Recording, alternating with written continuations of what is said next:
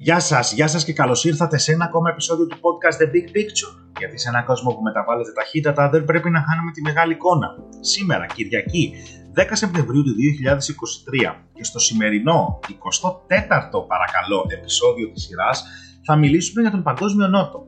Δηλαδή τα αναπτυσσόμενα κράτη τα οποία βρίσκονται μεταξύ της Δύσης και κυρίως των ΗΠΑ και της Κίνας. Τώρα για να ξεκαθαρίσουμε κάτι, μιλάμε για τον Παγκόσμιο Νότο, στον οποίο εντάσσουμε κράτη της Λατινικής Αμερικής, όπως είναι η Βραζιλία και η Αργεντινή, κράτη της Αφρικής, όπως είναι η Νότια Αφρική, αλλά και τα υπόλοιπα κράτη της υποσαχάριας Αφρικής, αλλά και της Νοτιοανατολικής Ασίας, όπως είναι η Ινδία και φυσικά το μπλοκ του ASEAN, Μαλαισία, Φιλιππίνες κτλ. Τώρα, τα κράτη αυτά φαίνεται πως αρνούνται να πάρουν μέρος ξεκάθαρα, είτε υπέρ των ΗΠΑ και της Δύσης, είτε κατά, υπέρ της Κίνας δηλαδή.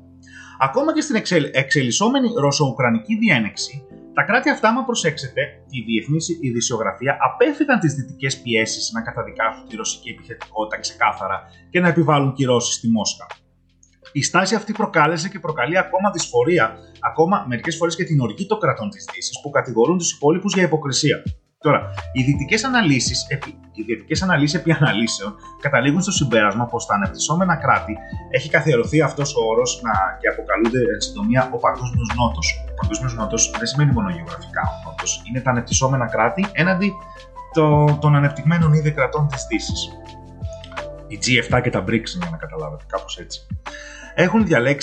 Ο Παγκόσμιος Νότος έχει διαλέξει αυτή την ουδετερότητα, αυτή τη μέση οδό, με σκοπό να διασφαλίσει το οικονομικό του συμφέρον ή γιατί ταυτίζονται ιδεολογικά με τη Ρωσία και την Κίνα, αδιαφορώντας για την καταπάτηση των διεθνών κανόνων από τη Ρωσία και τις επεκτατικές βλέψεις της Κίνας στην Ανατολή.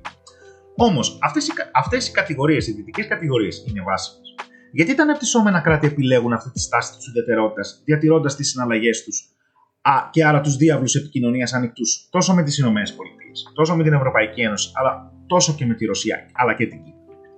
Εγώ θα ξεκινήσω λέγοντας πως έχω παρακολουθήσει και έχω διαβάσει πάρα πολλούς αξιωματούχους των κρατών του Νότου να δηλώνουν σε όλους τους τόνους πως δεν δέχονται πλέον τις υποδείξεις της Δύσης και υπακούοντας τα δικά τους συμφέροντα επιλέγουν τη συνεργασία και με τις Ηνωμένες Πολιτείες, αλλά και με την Κίνα και τη Ρωσία. Αξίζει ο κόπος, πιστεύω, να ψάξετε και να βρείτε δηλώσεις αξιωματούχων που δεν ανήκουν στην Ευρωπαϊκή Ένωση ή στη Δύση γενικότερα και θα καταλάβετε τι εννοώ. Η αιτία, κατά τη γνώμη μου, έγκυται στην επιθυμία των κρατών αυτών να μην παρασυρθούν στο συγκρουσιακό ανταγωνισμό των μεγάλων δυνάμεων, ο οποίος θα τα επηρεάσει αρνητικά σε πολλαπλά επίπεδα. Αν αναλύσουμε λίγο περισσότερο τη στάση αυτή, θα διαπιστώσουμε πως μια σειρά κρατών από τη Βραζιλία και την Ινδία μέχρι την Νότια Αφρική, την Ινδονησία, ολόκληρο το ASEAN βασικά, και μέχρι την Τουρκία προσπαθούν να ισορροπήσουν μεταξύ των μεγάλων δυνάμεων ώστε να έχουν όλες τις επιλογές για το μέλλον διαθέσιμες. Με άλλα λόγια, τα αναπτυσσόμενα κράτη επιλέγουν συνειδητά έναν τρίτο δρόμο. Αυτό το διεθνές σύστημα βρίσκεται σε διαδικασία μετάβασης. Αυτό το έχουμε πει πάρα πολλές φορές και μέσω αυτού του podcast. Το διεθνές σύστημα βρίσκεται σε μια διαδικασία μετάβασης και δεν είναι ξεκάθαρη αυτή η μετάβαση πώς θα εξελιχθεί. Τι εννοούμε μετάβαση? Αλλάζει, μετατοπίζεται η ισχύς. Έτσι. Αυτό ουσιαστικά γίνεται σήμερα. Μετατοπίζεται η ισχύ του διεθνούς σύστημα. Απλά, να σας το πω πάρα πολύ απλά, δεν ξέρουμε πού θα κάτσει μπει. Οπότε, η συγκεκριμένη στρατηγική ονομάζεται διεθνώς hedging και ακολουθείται από μικρότερες συγκριτικά δυνάμεις, οι οποίες δεν μπορούν να επηρεάσουν τον ανταγωνισμό των μεγάλων δυνάμεων προς όφελός τους. Ουσιαστικά, δηλαδή, δεν μπορεί η Ινδονησία να επηρεάσει τις ΗΠΑ τόσο πολύ υπέρ της ή την Κίνα. Οπότε κάνει hedging. Αυτή είναι η στρατηγική της. Συνεπώς, σε ένα εξελισσόμενο και άρα βέβαιο διεθνές περιβάλλον, επιλέγουν την ασφάλεια του να τα έχουν καλά με όλους, χωρίς να δημιουργούν αντιπαλότητες με κανέναν. Αυτό ουσιαστικά είναι έτσι.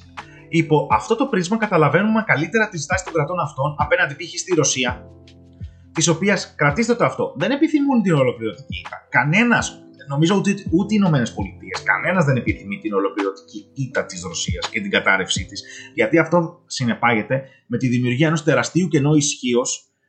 Και άρα ανεξέλεγκτης αστάθειας στην Ευρασία που κανένας δεν το επιθυμεί αυτή τη στιγμή.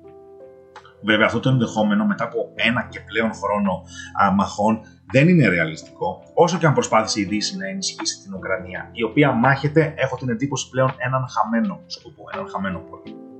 Τώρα, η Δύση έχω μιλήσει και γι' αυτό το θέμα σε ένα προηγούμενο επεισόδιο. Φαίνεται προς ώρας να μην αντιλαμβάνεται επαρκώς τους λόγους πίσω από την στάση αυτή των κρατών του Νότου, ή έστω να μην δείχνει διατεθειμένη να ακούσει στην πραγματικότητα τα ανεπτυσσόμενα κράτη. Τώρα, το τελευταίο, κατά τη γνώμη μου, είναι στρατηγικό λάθος μας. Της Δύσης εννοώ.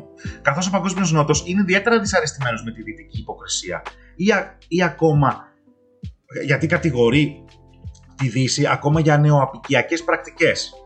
Έτσι χαρακτηρίζουν συνήθως οι υψηλοί αξιωματούχοι των κρατών αυτών την αδιαφορία της Δύσης για τα δικά τους προβλήματα, για αυτά που αντιμετωπίζουν, που είναι η οικονομική ανάπτυξη, είναι η κλιματική αλλαγή και φυσικά οι επιπτώσεις στις οποίες ο Νότος είναι ιδιαίτερα ευάλωτος.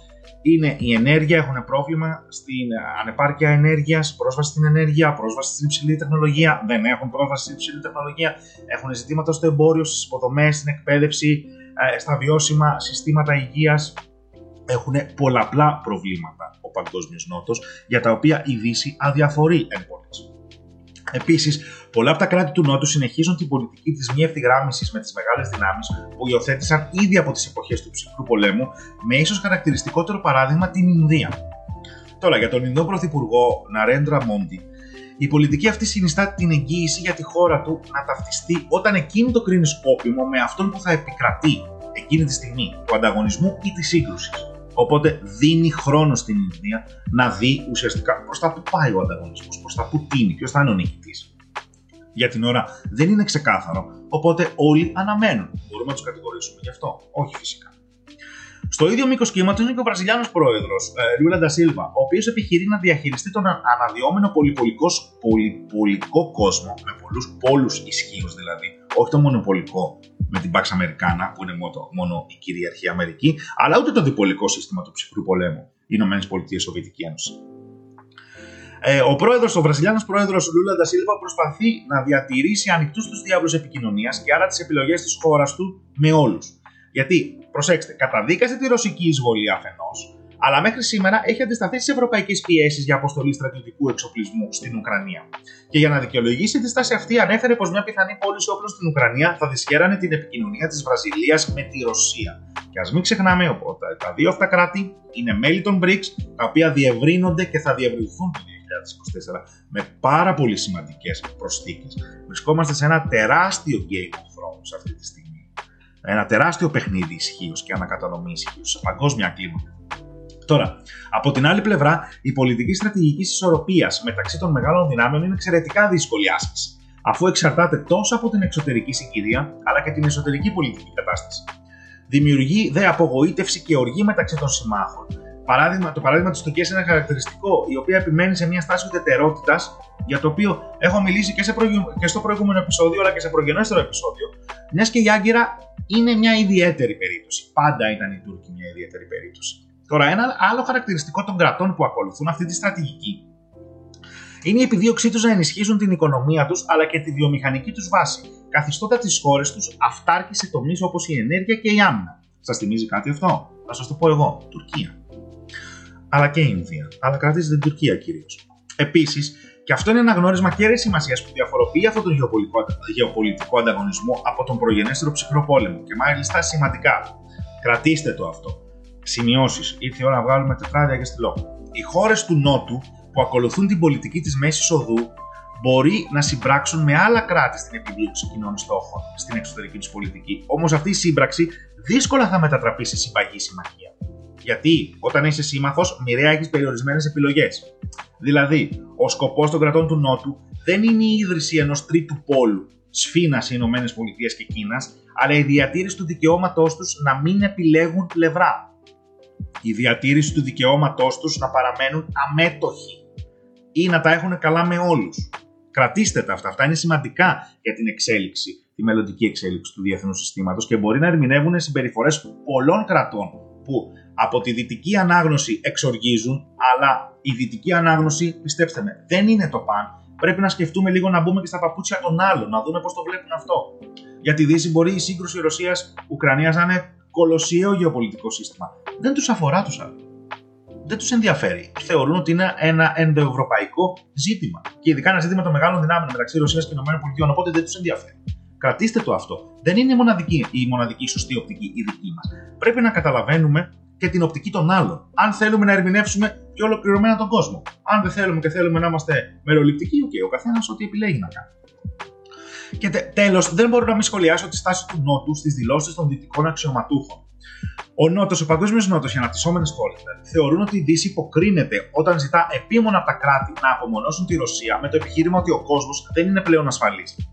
Όταν σημειώνουν ότι οι ίδιες οι ΗΠΑ χρηματοδοτούσαν τη Σαουδική Αραβία στον πόλεμο για την Ιεμένη, ο οποίος ήταν ένας proxy war εναντίον του Ιράν. Το θυμάστε αυτό?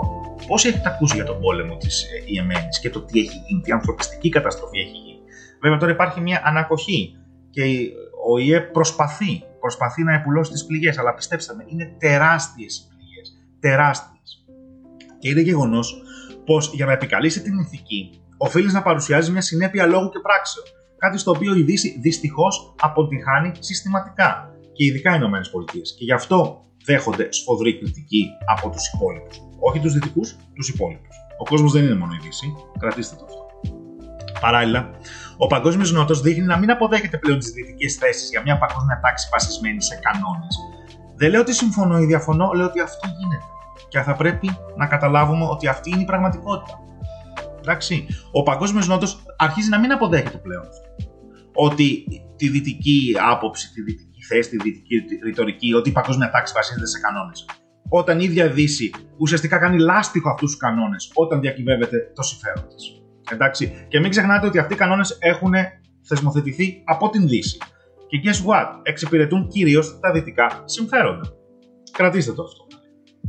Επίσης, το δυτικό επιχείρημα για την προάσπιση της δημοκρατίας έναντι των αυταρχικών καθεστώτων πάει και αυτό περίπατο όταν οι ίδιες οι Ηνωμένες Πολιτείες χρηματοδοτούν και διατηρούν στενές σχέσεις με μοναρχίες του κόλπου, για παράδειγμα, ή με άλλα καθεστώτα.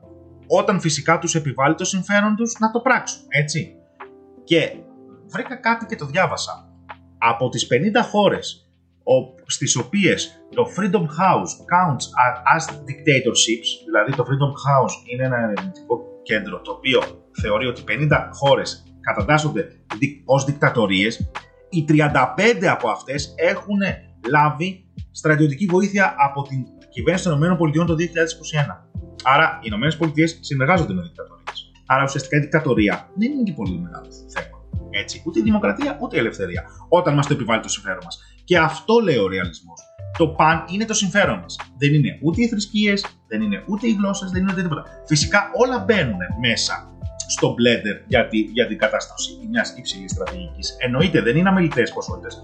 Αλλά πρωτίστως τα κράτη δρούν με βάση το συμφέρον τους. Γι' αυτό βλέπετε η χριστιανική Ρωσία να προσφυγεί στη μουσουλμανική Τουρκία. Δεν έχει να κάνει η θρησκεία με αυτό. Έχει να κάνει το συμφέρον. Η Ρωσία θέλει να βγει στη Μεσόγειο και θέλει να σπάσει την νοτιοανατολική πτέρυγα του ΝΑΤΟ. Στην παρούσα γεωπολιτική συγκυρία, η Ρωσία εξυπηρετεί τα τουρκικά συμφέροντα, γιατί η τουρκική αλαζονία έχει χτυπήσει κόκκινο και θέλει να γίνει μεγάλη περιφερειακή δύναμη. Οπότε, do the math, είναι πάρα πολύ απλό. Και μία ακόμα σημαντική παράμετρος που εξηγεί την επιλογή των κρατών του Νότου για τη στρατηγική της Μέσης Οδού, επιτέλους το βρήκα, και την προτίμησή τους σε ένα πολυπολιτικό καθεστώς, διεθνές σύστημα είναι σταθερότητα που αυτό προσφέρει. Και αφήστε για λίγο το δυτικό κόσμο και σκεφτείτε την πραγματικότητα που βίωσε ο παγκόσμιος Νότος στην εποχή της Pax Americana. Έτσι. Δεν είχαμε πόλεμο στη Δύση την εποχή της Pax Americana, εκτός από κάτι βομβαρδισμού στην Ιουγκοσλαβία. Αλλά για να σκεφτείτε τον υπόλοιπο κόσμο τι βίωσε και τι είδε.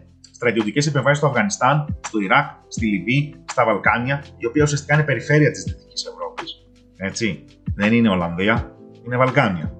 Και ακόμα και επί εποχής ψυχρού πολέμου, όπου το διπολικό σύστημα κυριαρχούσε δηλαδή, ο ανταγωνισμός των υπερδυνάμεων έμεινε ψυχρός μόνο στον δυτικό κόσμο. Γιατί στον υπόλοιπο κόσμο οι συγκρούσεις και τα πραξικοπήματα ήταν μια πραγματικότητα. Με τις επεμβάσεις των υπερδυνάμεων να είναι πάμπολες. Δείτε στο Βιετνάμ και δείτε τη Λατινική Αμερική με τα πραξικοπήματα. Και να κάνω άλλη μια σημαντική επισήμανση, την οποία θεωρώ ότι είναι απαραίτητη, αν και νομίζω ότι το έχω ήδη αναφέρει. Το γεγονός ότι ο παγκόσμιος Νότος δεν ταυτίζεται ανοιχτά με τη Δύση δεν σημαίνει πως εγκρίνει τη ρωσική επίθεση στην Ουκρανία.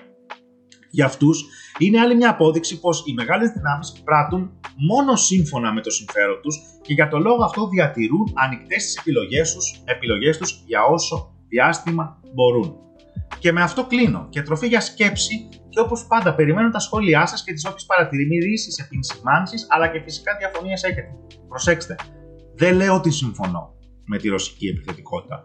Απλά λέω ότι η δική μας οπτική δεν είναι η παγκόσμια οπτική. Κάνουμε ένα λάθος στη Δύση. Τείνουμε να θεωρούμε ότι η Δύση είναι όλος ο κόσμος. Δεν ισχύει αυτό. Και δυστυχώς στην παρούσα συγκυρία απομονωνόμαστε όλο και περισσότερο. Οι περισσότεροι θεωρούν κάτι διαφορετικό από ό,τι θεωρούμε εμείς στη Δύση. Και αυτό είναι σημαντικό. Είναι πάρα πολύ σημαντικό. Και πρέπει να διαβάζουμε τις διεθνείς εξελίξεις υπό το πρίσμα αυτό, της όσο γίνεται αντικειμενικότητας. Φυσικά ανήκουμε σε ένα στρατόπεδο. Φυσικά ανήκουμε στο στρατόπεδο της Δύσης, έτσι. Αλλά θα πρέπει να ερμηνεύουμε σωστά το διεθνές σύστημα. Και θα το ερμηνεύσουμε σωστά, κατά τη γνώμη μου, μόνο αν μπούμε στα παπούτσια και των άλλων. Όχι των εχθρών μας, αυτών που δεν είναι στη Δύση. Για να καταλάβουμε στην τελική τι εννοούν αυτοί οι άνθρωποι. Γιατί μας εγκαλούν, γιατί διαφωνούν, γιατί φωνάζουν. Μόνο έτσι θα μπορούμε να πάμε μπροστά. Ήμουν ο Θέμης και θα τα πούμε πάλι την επόμενη εβδομάδα. Και μην ξεχνάς, αν σου αρέσει αυτή η σειρά των επεισοδίων και σε ενδιαφέρουν γενικά οι διεθνείς εξελίξεις, κάνε ένα follow το podcast στα social media, Instagram και Facebook. Είναι The Big Picture Podcast στο Instagram με κάτω παύλες ανάμεσα στις λέξεις. Και ακόμα, αν θες να μας υποστηρίξεις, μπορείς να το κάνεις μέσω της επίσημης ιστοσελίδας μας, αλλά και στο Patreon, The Big Picture Podcast. Γεια σας και προσοχή στη μεγάλη εικόνα. Μέχρι την επόμενη φορά.